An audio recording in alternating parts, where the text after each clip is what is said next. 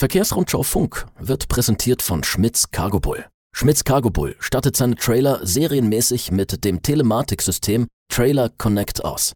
Die Transportdaten aus der Telematik können Spediteure im Data Management Center sicher und kontrolliert mit Dritten teilen. Mehr Informationen unter cargobull.com. Da sind wir wieder. Herzlich willkommen bei Verkehrsrundschau Funk, Ihrem Podcast für Spedition, Transport und Logistik. Mein Name ist Fabian Fährmann. Ich freue mich, dass Sie heute an diesem Donnerstag wieder eingeschaltet haben. Wir werden heute eine ganz, ganz schnelle Folge machen müssen, weil mein Gast ähm, quasi mit einem Bein schon auf dem Weg zum Bahnhof ist. Äh, Gerhard Grünig ist bei mir, der Chefredakteur der Verkehrsrundschau. Danke, dass du noch Zeit hast.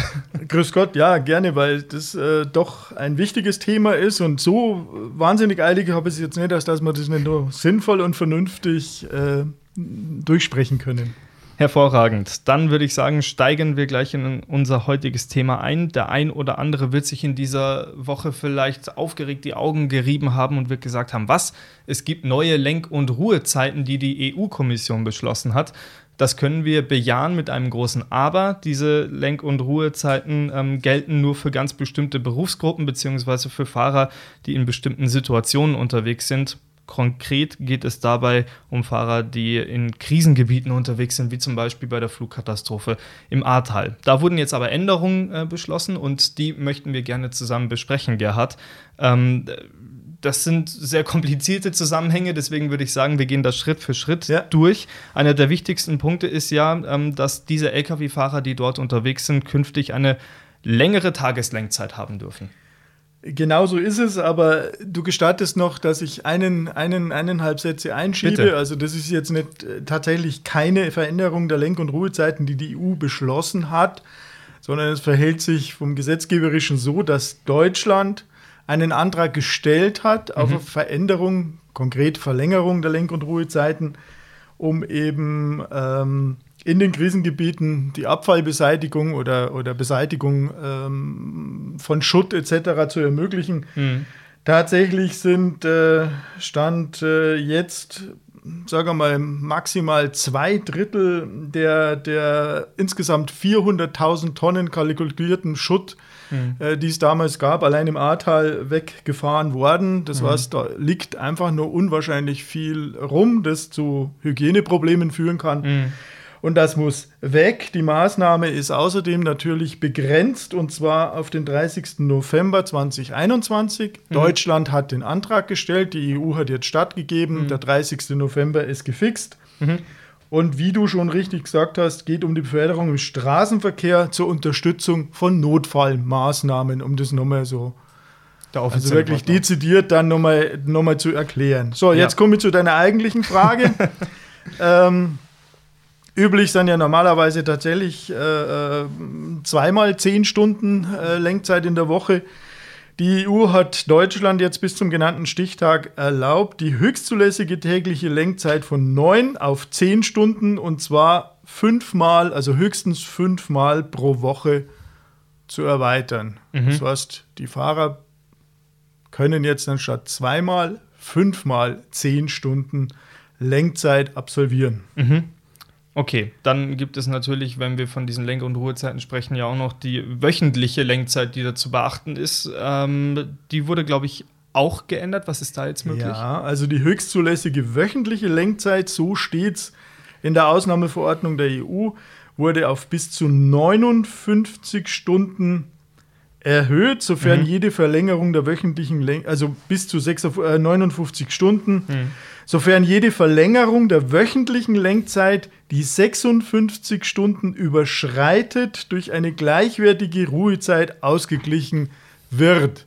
Sorry, dass ich da jetzt so äh, Wort für Wort diesen Text äh, zitiere. Ja.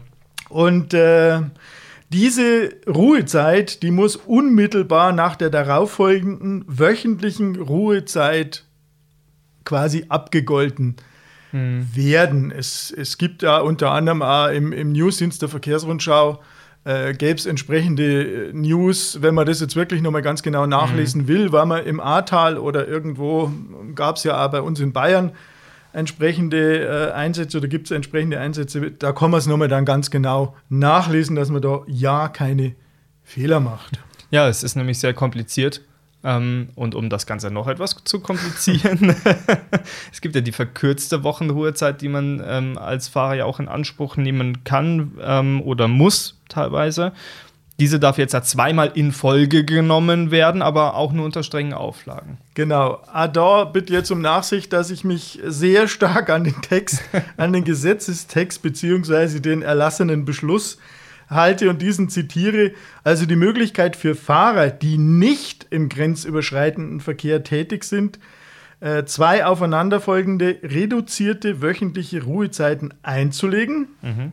sofern das Aber kommt ja immer, der Fahrer in vier aufeinanderfolgenden Wochen mindestens vier wöchentliche Ruhezeiten ein einhält, von denen mindestens zwei regelmäßige wöchentliche Ruhezeiten sind. Also zweimal Wahnsinn. lang, zweimal kurz, um im äh, Duktus des Morse-Alphabets zu bleiben. Ja. Jede Reduzierung der wöchentlichen Ruhezeit ist auch wieder durch eine gleichwertige Ruhepause auszugleichen, die ohne Unterbrechung vor dem Ende der dritten Woche nach der betreffenden Woche zu nehmen ist. Ganz ehrlich, ich würde jetzt auch nochmal auf verkehrsrundschau.de nachschlagen, weil selbst wenn ich es vorlese, macht es nicht so einwandfrei verstanden, aber ja. die Leute, die im Thema sind, wissen es schon zu interpretieren. Und dann, äh, sind wir noch nicht am Ende, werden zwei reduzierte wöchentliche Ruhezeiten in zwei aufeinanderfolgenden Wochen eingelegt, muss der anschließende wöchentliche, also muss der anschließende wöchentliche Ruhezeit eine Ruhezeit vorausgehen, die als Ausgleich für diese zwei reduzierte wöchentliche Ruhezeiten genommen wird. Fabian, du lachst, ja, aber das ist, ja. das ist nur mal, das sind, das sind Gesetzestexte. Genau. Also, wie gesagt, es gibt ja jetzt äh, neben der Verkehrsrundschau noch ein paar andere Quellen zugegeben. Äh, wir haben ja sehr guten Kontakt äh, zum Kollegen Uflacker von der IHK mhm. und äh, der uns das zugänglich gemacht hat als, als erstes. Äh, auch da bei der, bei der IHK ist es nur mal äh, hinterlegt. Mhm. Und natürlich gibt es auch noch Regularien denn es wird so sein, äh, wenn man noch mit Scheibe fährt, hm. was jetzt kaum nur der Fall ist, da hat man weniger Problem. Aber wenn man natürlich mit einem digitalen Kontrollgerät fährt, ja. dann fängt natürlich das digitale Kontrollgerät bei diesen Lenkzeiten permanent an, äh, zu warnen, irgendwelche Fehlermeldungen auszuspucken und den Fahrer erinnert es dringend dran, mach doch endlich Pause. Ja. Also vom Prozedere so, wenn jemand diese Ausnahmeregelungen in Anspruch nimmt, dann ist es wie bei der sogenannten Notstandsverordnung. Mhm. Ausdrucke machen, alles drauf dokumentieren, diese sauber ablegen und dann, wenn man in eine Kontrolle kommt, dann hat man auch den entsprechenden schriftlichen Beleg dafür auf den gemachten Ausdrucken mit seinen handschriftlichen Aufzeichnungen dass man dem äh, BAGler oder dem Polizeibeamten mhm. dann auch sagt, pass auf, ich bin da in einem, in einem äh, Notfallgebiet im Einsatz, ich habe das alles sauber dokumentiert und ich beziehe mich auf die gerade bis Ende November geltende Richtlinie ähm, über die veränderten Lenk- und Ruhezeiten. Ja.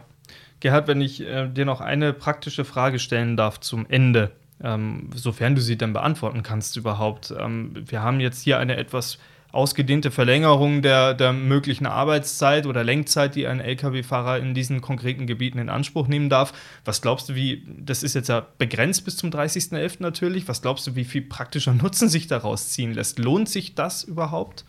Also tatsächlich ist es so, wir sind ja selbst von der Redaktion mit, mit einigen Fahrern und, und einigen Unternehmen im, im Kontakt, versuchen die dann auch durch Material etc zu unterstützen. Das sind mhm. aber eher so Dinge, die hinter den Kulissen laufen.